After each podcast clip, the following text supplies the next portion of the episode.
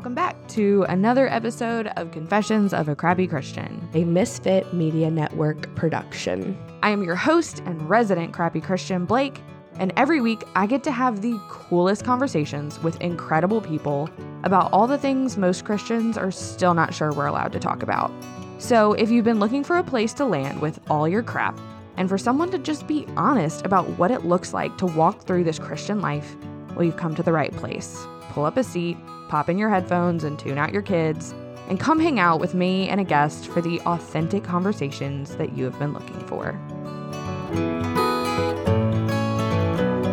Jordan, hey, welcome to the podcast. Thanks for having me, Blake. I love the shows where we've been already been talking for 10 minutes. Those yeah, are my favorites. We're like, oh wait, I have to start recording. so you have a book that came out in October, correct? Yeah. That's redeeming your time. You also yeah. have a children's book that's coming out in April, which we're going to touch on as well. Yeah. But you are basically a serial entrepreneur. You get it. Like you get being exhausted and pulled in a million different directions.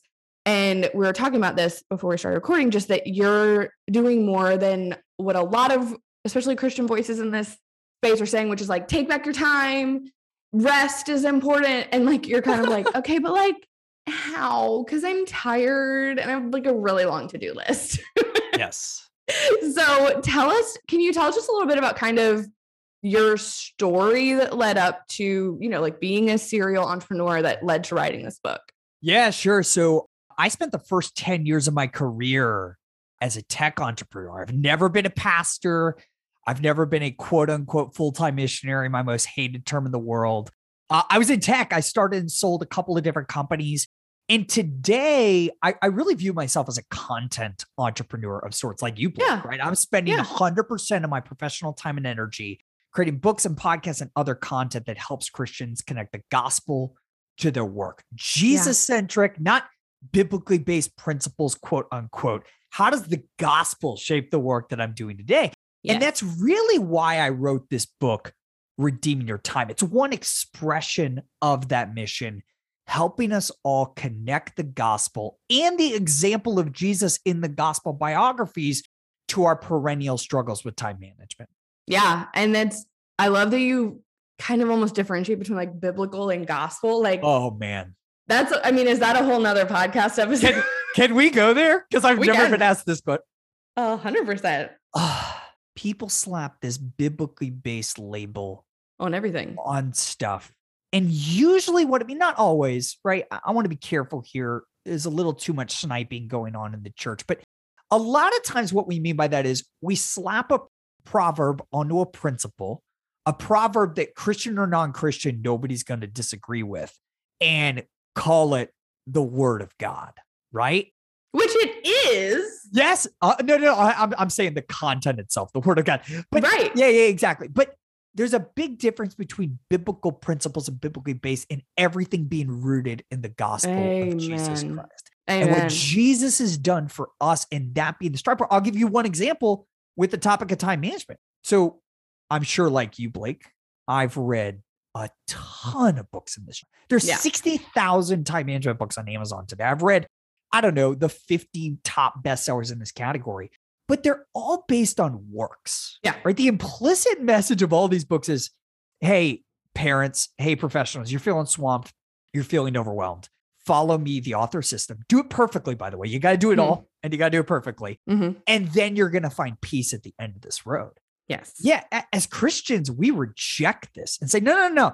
I don't do time management exercises to get peace. I have peace with God, Amen. Romans 5 1, right? Yes. I do time management exercises as a response of worship to the foundation of peace that is found in Christ alone, because he himself is our peace, Paul says in Ephesians. So I, I again, mm. that's what I mean by gospel centric. Yes. The gospel is our starting point for everything we do. Well, okay this is how I think of it. Some of the the content that I have absorbed, let's stay on the time management topic yeah.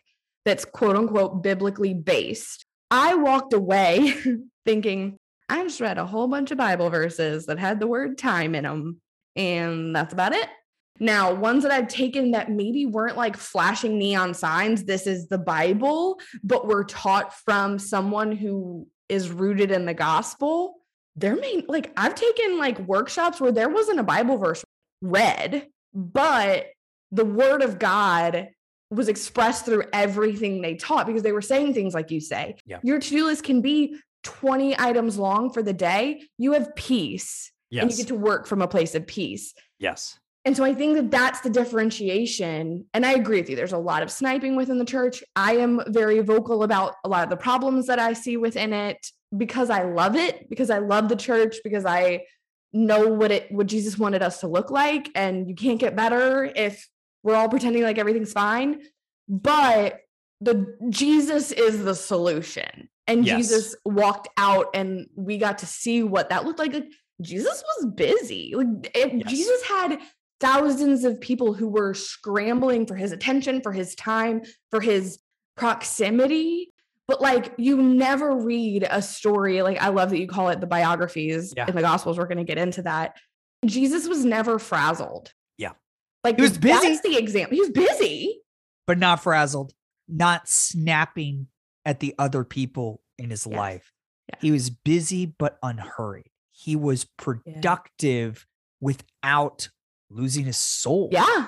And isn't that what we all want? I think so. And that's why I wrote this book. And you're alluding to something that I want to say a little bit more explicitly, right? That the fact that these are biographies, a lot of times in the Mhm. church, we read Matthew, Mark, Luke, and John exclusively for their theology and their ethics. Mhm. But as my friend John Mark Comer's pointed out, they're also biographies of how the author of time managed his time Yeah.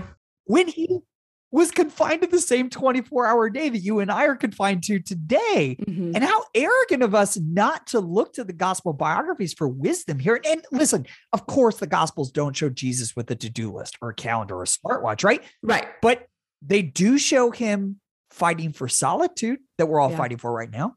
They show him seeking to be busy without being hurried. They show him dealing with distractions at work. My word, a guy literally dropped through the ceiling as Jesus was preaching one day. Yeah. Right. Yeah. And because he was infallible God, we do not have a high priest who is unable to sympathize with our weaknesses. We can look to him as the perfect example of Mhm. how to steward our time today and how we do it's going to be different. That's why I've structured this book around seven principles, timeless, I believe, time management principles from the life of Christ and map them to more than 30 wicked practical practices to help us live out those principles in our modern context. Okay. Tell us about the seven principles. Yeah. Real high level flyover. Number one, start with the word, right? Mhm. Jesus prioritized time with the Father above sleep, above eating, right? If he did that, how much more do we? Now, Yeah. if we don't care about redeeming our time for eternal purposes, then time in the Word doesn't matter, right? Right. But if we care about our work lasting, this is non negotiable. Principle number two let your yes be yes. Jesus said this explicitly. So many time management books talks about you know setting new goals and doing new things whatever yeah we got to get the commitments we've already made with ourselves under, under control Amen. Principle number three descent from the kingdom of noise. When you look at the gospel biographies, the amount of time that Jesus spent in solitude is staggering. And I would argue it stands in stark contrast to our lives today. Principle number four prioritize your yeses. Pretty straightforward. Jesus didn't say yes to everything, neither can we. Principle five accept your uni presence right? We all understand that God Yeah. is omnipresent, but for 33 years in the person of Jesus, Jesus chose to accept being confined to one place at a time, just like you and me. And that has radical implications for how we think about our work and life and productivity. Mhm. Principle six, embrace productive rest. You know, science shows that there are at least three God designed rhythms of rest that counterintuitively make us more productive. And then finally, principle number seven, eliminate all hurry, obviously stolen from Dallas Willard by way of John Mark Comer. This idea that, yes, as Christians, we should seek to have busy and full lives, but we should never be so busy that we are snapping at others, that we're Mhm. frazzled, as you said, Mhm. and we've crossed over into that enemy territory of hurry. Yes, absolutely. Those are amazing. And I we talked about this before. I love that you're like, here are the principles. Like we can flesh some of them out more, but very and you said they connected them to like 30, Yeah. right? Like 30 practices. 30 So practices to live out these principles. Yeah. tons of like just meaty content. A few of these that jumped out to me. The first one was the embrace productive rest. Yeah. I took the whole week off last week, like the week Yeah. before we're recording, partially because I was sick and strep throat, which is the worst. But I have been more productive this week than I have been in so long. And it's because I like chilled out for a hot second. A hundred And I'm somebody that's like alongside you, heralding this message of rest being important and being productive, and that you can't hustle yourself into success and therefore worthiness. And yet, still, it took me getting strep throat to take time off. And it's so dang counterintuitive. it's so counterintuitive. One thing I'm really grateful for in the last few years in the church, I feel like there has been this resurrection of conversations around how rest is good for our souls, which of course it is, mm-hmm. right? Sabbathing, getting sleep, whatever, reminds me that God is in control and I am not. Yes. What we haven't talked about is what science makes crystal clear is that not only is rest good for our souls, it's good for our goals that we're chasing after. Our bodies and our minds. A hundred percent. I mean, sleep is the most obvious and the easiest for science to prove. I tell this great story in the book about um, Keith Richards of the Rolling Stones. Right? Are you a Stones fan by chance? You're I mean, yeah. we're we're too young To the degree Stones that millennials are Stones fans. Yeah. yeah, I've, that means like yeah, I've heard of the Rolling Stones. Yeah, exactly. So Keith Richards would sleep with a guitar and a tape recorder. Google image tape recorders. You'll know what I mean. By his bed. just so that in the middle of the night, if he woke up, had an idea for a song, he could like record it real quick. So one night he goes to bed, wakes up the next morning, and his tape recorder had recorded all the way to the end. He's like, man, that's weird. Like, I don't remember recording it. So he rewinds the tape, he presses play, and unconsciously in his sleep, Keith Richards had written the first verse and chorus of Satisfaction, the Rolling Stones' greatest hit of all. What? And here's the here's the here's the beautiful thing. Scientists will tell you that of course that's a uber dramatic example. Right. But what happened to Keith Richards is happening to all of us every night as we good sleep. Our subconscious is making creative connections between the ideas that our conscious mind was taking in as inputs throughout the day. And that's just one of the many ways that I talk about in the book about how rest is productive for us. God designed us to need rest so that it's good for our souls and good for our goals. Amen. I think that exactly what you said of yes, we're covering how sleep is important for our mental health. Yeah. Rest is important for our health, mental health, and for our souls, and that, you know, to prioritize it. But being someone who I've struggled with generalized anxiety disorder since I was like seven. Yeah. It wasn't until I was in my late 20s and started understanding the science of what was happening in my body, what helped, what didn't. It's the same thing with rest. Science just like makes something that's already impactful pack this like extra punch, which brings us straight into the science of our relationship with our phones. Yeah. Oh man. Because, you know, the, the descent from noise. Yeah. Holy cow. Has life ever been this noisy? Like, Yeah. no, Yeah. Yeah, we're we're drowning drowning. in noise. And I I borrowed this phrase from Lewis. Lewis's fictional devil Screwtape in the Screwtape letters Yeah. said that he would make the world the kingdom of noise in the end in order to stop God's people from being effective. And he wrote that 75 years ago, right? Right. How much more true is it today? And listen, by noise, yes, obviously I'm talking about our smartphones, but I'm also talking about news Mm-hmm. entertainment and just our insatiable desire to be in the know. Mhm. To, and honestly, I think we are craving divine omniscience, right? Mm. By our addiction to noise. Yeah. Uh, one of my favorite memes I saw in the midst of the like the real like quarantine part of the pandemic was I love that we gave millennials the option to be alone with their thoughts and they said no I'll figure out how to make sourdough from scratch instead. Exactly. Like and that's not just a millennial thing at all that was just what the meme said but it's true. I mean I'm super ADHD and so I have always got some I've got an audiobook or a podcast or some form of like something always going on because that helps, like that stimulates me and helps me focus.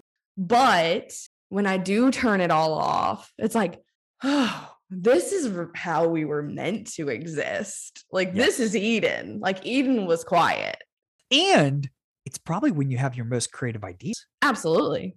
If on Family Feud, they took a survey and said, Where do you have your most creative ideas? Guarantee number one answer in the shower. I was about to say, in the shower. Because it's pretty much the last place on earth that we haven't drowned out with noise.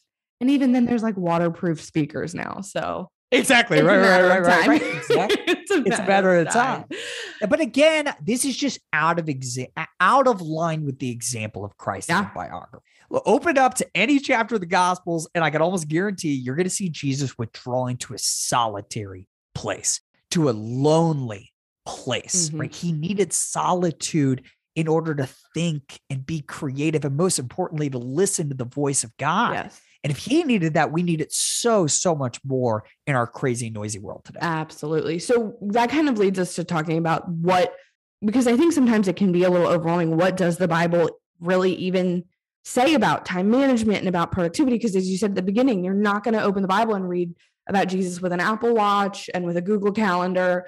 So can you like just briefly, because I'm I know that this is something that we could probably spend the next like hour or two hours talking about what does the Bible say about like time and productivity and how we manage that? Yeah. So listen, the 32 practices in this book, and we we can give one of the most valuable ones away for right now if you want to. Absolutely. That doesn't come directly from scripture. That comes from common grace, right? And God giving human beings, Christians and non-Christians alike, the ability to think and figure this stuff out. But the principles dissenting from the kingdom of noise, oh, I think that's clearly evident. A hundred percent right? So let's get real practical for a second. Because I think your listeners are like, yeah, I need less noise in my phone. Here's the deal. Number one source of noise is our smartphones, mm-hmm. right? Like this isn't a mystery. No. So how do we take control of this? And I think one of the biggest culprits of noise are messages, right? Incoming text messages, social media DMs, emails, whatever. See, I, I use this analogy in the book. Imagine if the mailman mm-hmm instead of coming to your house one time a day, started showing up 150 times. Yeah. But he didn't stay at the curb. He got out, came to your front door, rang the doorbell, and you got up from whatever you were doing, opened the door, took the mail. Maybe you open the mail, maybe you don't, but you at least steal a glance at who it's from. You know it's there. That's what we're doing mm-hmm. all day. Mm-hmm. So, real practically, how do we take control? Three steps to taking control over when you check your message, not the mailman. You're in control. Step one, you choose when you're going to check your messages every day. Mm-hmm. It doesn't matter how many times. Like if you're in sales, you got to check your messages way more than I do as a writer. That's fine. Yeah. What matters is that you're in control and you choose when you're going to check them. So whatever you want 10 a.m., 1 p.m., 3 p.m. Great. Perfect. Get your times. Step number two build a list of VIPs that can access you anytime. Yep. Right. We all have got people in our lives that we want to be available to nonstop. So for me, that's my wife, my kids' school, my assistant, a couple of team members that I'm working on, on a project with. Make a list of those people and give them unfettered access to you on the device they're most likely to reach you on if something's urgent, your cell phone. Yeah. Add them to your favorites, put your phone on do not disturb, and then calls, not texts, calls from those people and those people alone are going to come through. Step three, set crystal clear expectations with your VIPs. You can't just stop responding to messages immediately cold turkey. Yeah. You got to go to your VIPs and say, hey, listen, I'm trying to serve you better at home, at work, whatever. Here's how you can help me. From now on, I'm only checking texts and emails at whatever times you want 10, 2, 1, whatever, doesn't matter. However, you're a VIP in my life. So if you need me outside those times, don't email me, don't text message me, call me, call me on my cell, and I'll answer every single time that I can. Yeah. If you follow those three steps, I've coached more than a thousand people, like in group coaching now on this particular practice. All of them are reporting getting their work done up to twice as fast yeah. and doing their work with a lot more peace and a lot less anxiety because every new message requires you to decide again is the thing I'm working on now the most important thing for me to be working on right now. So, three real simple steps. It could take you 20 minutes to do it. You could do it right now. Oh, yeah. It's a game changer. Okay. But have you looked into now? There's like the new, like the different kinds of do not disturb. Oh, yeah. That's a freaking game changer. So, I only use the, I use the work and the personal. My Yeah. phone pretty much stays on personal right now because I like that Yeah. it tells people that you have your notification silence so they don't think you're blowing them off because it'll say like Exactly. Jordan has notification silence and it'll say notify anyway, which I'm like, come on, Apple. Come on now. Come on. Like, let us, you're like teasing us with boundaries and then being like, but people can do whatever they want, really. And I mean, I'd be lying if I said I don't do that to my friends sometimes. I like send them a meme and it says notifying anyway. And I'm like, notify anyway. But I pretty Real much talk. leave my phone on personal. And when I'm working, I switch it to work. And it, like, I kind of am very proud of myself that I've already implemented a lot of your things There you go. because I have like my husband, my two assistants, and my kids' school. Or like the like because in if you go into the do not disturb, there's now there's all these settings and like options. And when you open certain apps, certain it's it's fancy now. And like only certain apps. So like my coaching, I use Voxer. You can allow notifications from just Voxer to come Yeah. through. So just very practically, if this is your if you're like this feels like very difficult to implement. Apple is actually, for once, made this as easy as possible. Made it super, super easy. And this is one. So, this is one of the 32 practices in the book. And when you get the book for free, you also get a ton of videos that I've recorded for free Nice. that show you step by step how to do all this stuff. Nice. Cookies on the bottom shelf, trying to make it easy for us all Yeah. to redeem. That's awesome. So now that we've talked about like kind of how to implement this, I want to talk about the other side, which is what's going to try to make us not, or kind of what's going to be the hard part of not just that one thing, but like just this whole idea of redeeming Yeah. your time and all that kind of stuff. So you talk about five enemies in the fight for depth at work and at home. Tell us about those. Yeah. So we've already touched on one, you know, this enemy of external distractions. But I actually think there's a lot of internal enemies going on here, right? One of them is the temptation of fake productivity, right? You know, let's face it, it takes a lot less effort to go to meetings all day and answer emails than it does to sit your butt in a chair for two hours and write something great 100%. right? It's just easier. And but our sin nature ensures that we're just lazy by default. So that's Yeah. another enemy, fake productivity. Another one are quick highs, right? Mm, Checking our phones and emails for the literal dopamine rushes they provide us. Another enemy is the savior complex, which I think is one of the biggest ones. You know, this we have tricked ourselves into believing that if I don't answer immediately, the world's going to end. Yes. And if I don't, if I'm not the first person to see that piece of breaking news, oh man, we just can't handle that. We believe we're the savior of the world and only Jesus Yeah. is in control. We got to remind ourselves of that. And then the last enemy in our fight for depth, and yeah, I'm talking about deep work, but I'm also talking about depth at home, Mhm. right? Is our makeshift omnipresence. Mm. yeah, it- it- this this idea that somehow, yeah, Jesus was unipresent. He was in one place at a time when he was on earth, but I can be in more than one place at a time, Yeah. if not physically, at least mentally. And this is a lie, right? And it's sin because we are just craving the omnipresence that belongs to God and God alone. I want to go back to what you said about kind of the savior complex. I think one of the ways that that can manifest for people that I know I've struggled with is this obligation because this is a big change. Going back to just talking about when you answer your messages alone, that's a big change you're asking people to make. Huge. And when I started kind of like turning on my per like put- putting things on personal, I'm net, but now I'm like bad about checking messages because now I've gotten really comfortable not being so accessible.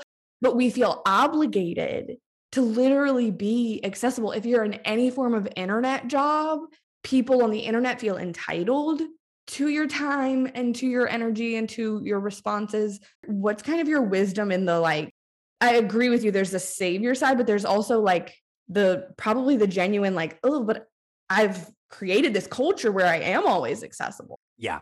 So, two pieces of advice. Number one, if you have a boss, ask for permission. This is step three of the three steps I gave her. Set expectations. Go to them and say, hey, listen, I want to tr- treat it as an experiment. Yeah. I want to try this for two weeks. I want to try only checking my emails at these times. Are you cool with that? Yeah. And I'm giving you an out. You can call me and reach me urgently, but can we try this and see how much more productive I am? Yeah. Uh, so that's number one. If you're an employer, oh my goodness, one of the most life giving things you can do for your team is shoot them an email and say, Hey, it's come to my attention that many of you assume that I expect you to respond immediately to messages. Because by the way, the data says there's one report that says 60% of workers assume their boss expects immediate responses, even though it's never been explicitly communicated. Yeah. Let them off the hook. Say, hey guys, I've come to my attention that, that you expect, you think I expect immediate responses. Here's the deal. I don't. Yeah. From now on, you've got 24 business hours to respond to an email. And if I need you more urgently, I'll pop in your office or I'll give you a call. Yeah. I did that. I used to run a, a big tech startup, 125 people. I did that with my team, and our productivity went through the freaking roof. And oh, by the way, employee satisfaction also Mm. did Yeah. because nobody wants to feel enslaved to their phone or their email inboxes. So, in a very real, very practical way, this is a means of blessing and serving your people. And oh, by the way, the organization. and yourself like because if 100%. you're hold, holding them to that then the expectation is that the same is reciprocated you know Totally. and now i'm sitting here thinking i need to come have a conversation with my assistants because we just talk on Yes. slack all day long and i've always just sit like we're just chatting but like is that cool is that helping your productivity just a little bit of something to think about so something a topic that we've touched on a couple of times throughout our conversation is this idea of hurry. We talked about that Jesus wasn't hurried, he wasn't rushed. And you talk about eliminating hurry, which you said came from Piper to Comer to you. Yeah. But I know one of the things that you kind of differentiate in your book, you kind of like hone in on it a little bit more, which funnily enough was kind of my thought when I read. I love Comer's book, but I was like, this feels very macro. Like I need Uh-huh. Yeah. this like i need to zoom in on this a little bit tell us a little bit about like kind of what that distinction is and what that looks like I had a lot of friends who didn't read John Mark's terrific book, The Ruthless Elimination of Hurry, because they were like, hang on a second, like I've been saved for good works, Ephesians 2.10, and I should have a busy life. And so I think this distinction between busyness and hurry is really critical to understand. And I, I try to make it a little bit more concrete in the book. I think busyness is having a lot of things to do on a Saturday, right?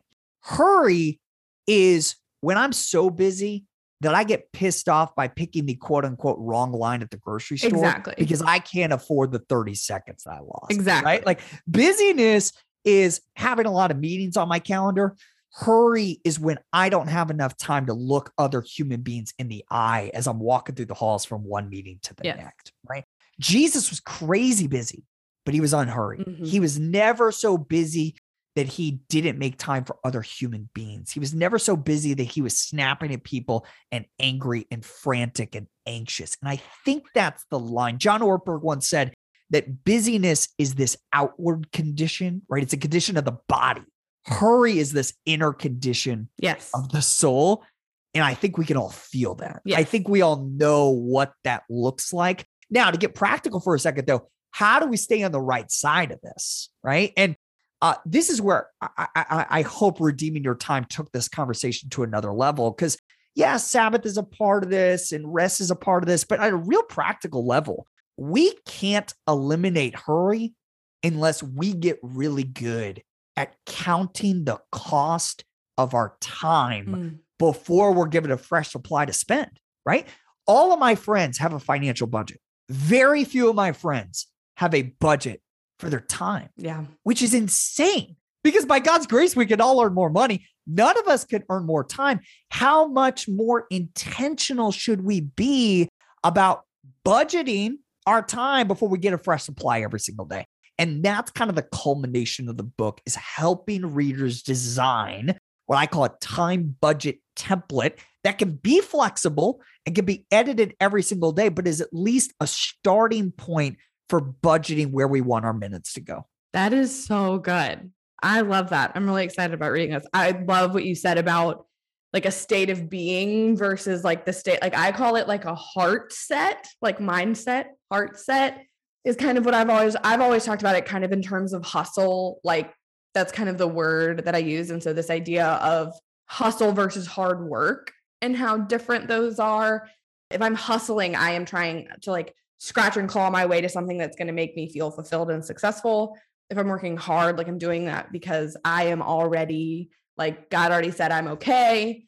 I'm okay with God and now I want to like be obedient in the ways that he's gifted me. And so when I first started talking about hustle and hustle culture, people had really like acclimated themselves to that word. And so they I was kind of poking at their sacred cow a little bit. And so I got a lot of so are you saying we shouldn't work hard? Are you saying we shouldn't be hard workers? And you're kind of saying the same thing. It's not that you shouldn't be busy. It's where it like where are you working from? Who are you working for? Who are you working from? Yeah it, it's an issue of identity and it's also an issue of recognizing where results come from right? Uh, i talk a lot about this tension between trusting and hustling. Yes. Scripture commands us to work hard. I mean paul talks about this all the time in right. his letters but scripture also tells us, as David said, wealth and honor come from God alone, for he rules over everything. Deuteronomy 8 he talks about how all wealth comes from God. We don't produce any results in and of ourselves in our work, period. Yep. Everything is a gift of grace. And when you realize that He's in control of the results, that allows us to hustle and rest, to be busy without being hurried. It's embracing this tension between trusting and hustling so that we can ultimately rest in Christ He is in control of the result. That's good. 100%.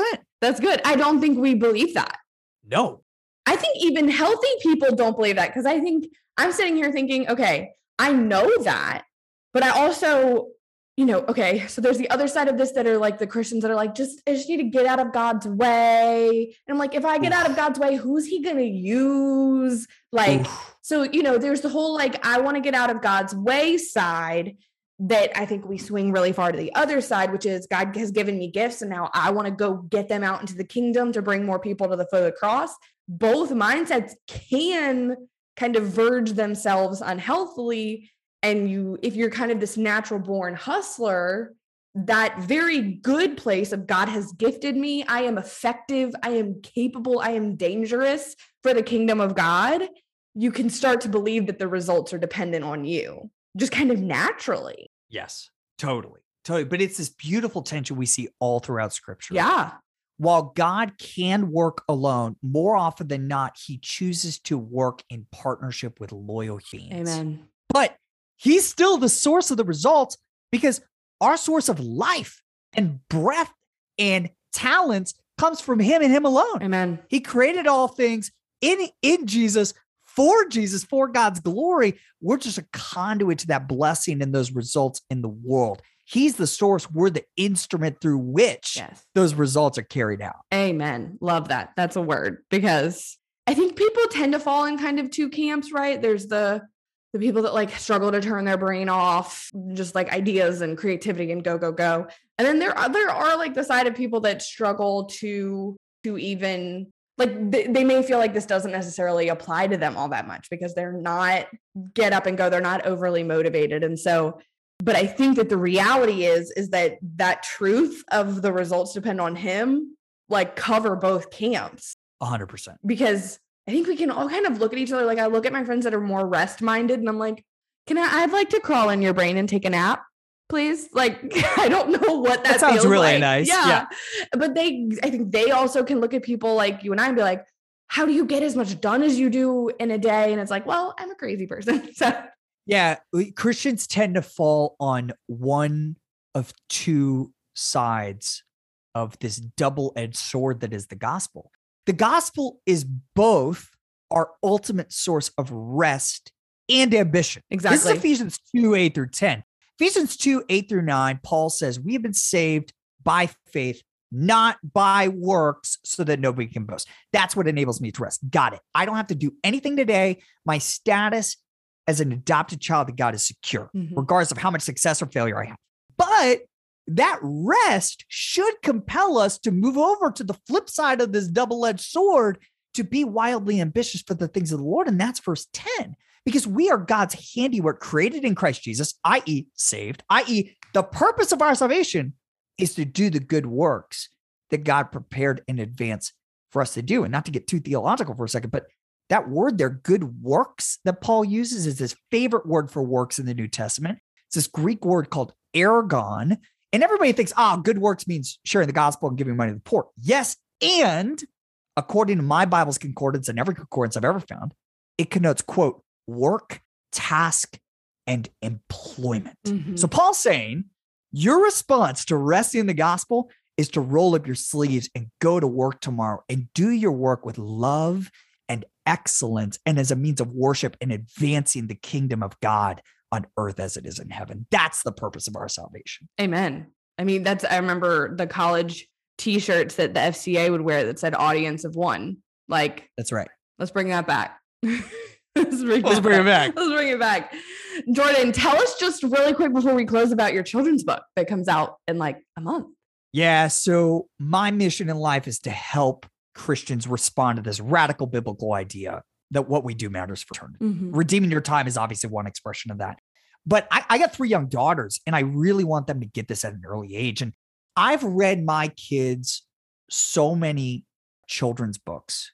I'll call them quote unquote cute children's books yeah. about the creation account in Genesis 1. And I'll be honest, they drive me bonkers. Here's why they all follow the same pattern. Day one, God created this.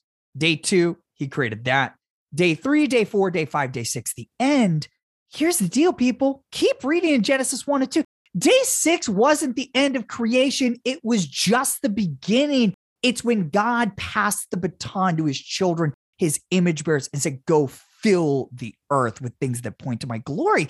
And so I wrote this children's book, The Creator in You, to communicate that. It's essentially a three act play in three minutes, right? Yeah. Act one, yeah, we see God creating, we see him working in those first six days, but real quick, we get to act two, right? And it says, and now you might think there are stories ending after the first six days of creation, but in fact, this is just the beginning because mm-hmm. God made you to look like him and act and work and create with him. Because while in six days, God created a lot, there are so many things that he simply did not, like bridges and baseballs, sand castles and s'mores. God asked us to create and fill the planet with more.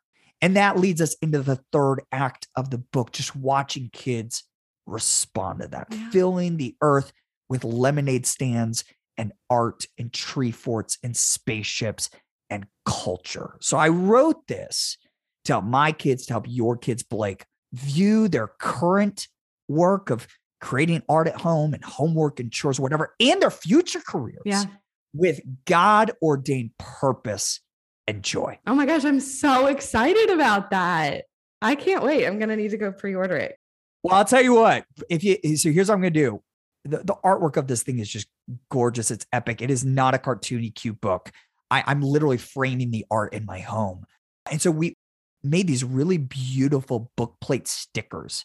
And if you go to jordanraynor.com before April 9th, I'll hand write a dedication to your kids and I'll ship it to them in the mail. So kids are going to get their two favorite things in the world for me. Number one, stickers. And number two, physical mail. 100%. Game over. Game over. That's amazing. Well, I'm really excited about that. I'm sure people can get them at your website for the signed one, but your other books, yeah. wherever they get books. Wherever they get, but yeah, come on. And Do we have to say this anymore? I know. Like, uh, I like. Well, it's funny because when I first started doing interviews, it was like, tell people where they can get their book, your book, and it's like it's Amazon and Barnes and Nobles, guys. Like, if you don't know where to, if you don't know where to buy the book, I, I don't know what I don't know how to help. But the problem is that every once in a while I'll have a self-published person that they're only selling it through their website.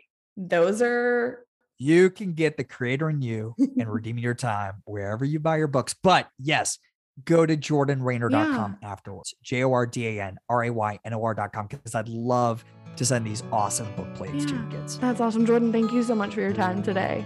Thank you, Blake. So good. All right, that's it for this week. Thanks for tuning in to another episode of the Crappy Christian Podcast. And hey, by the way, if you super loved it, can you go leave a five star review wherever you're listening? That'd be awesome. All right, see you next week.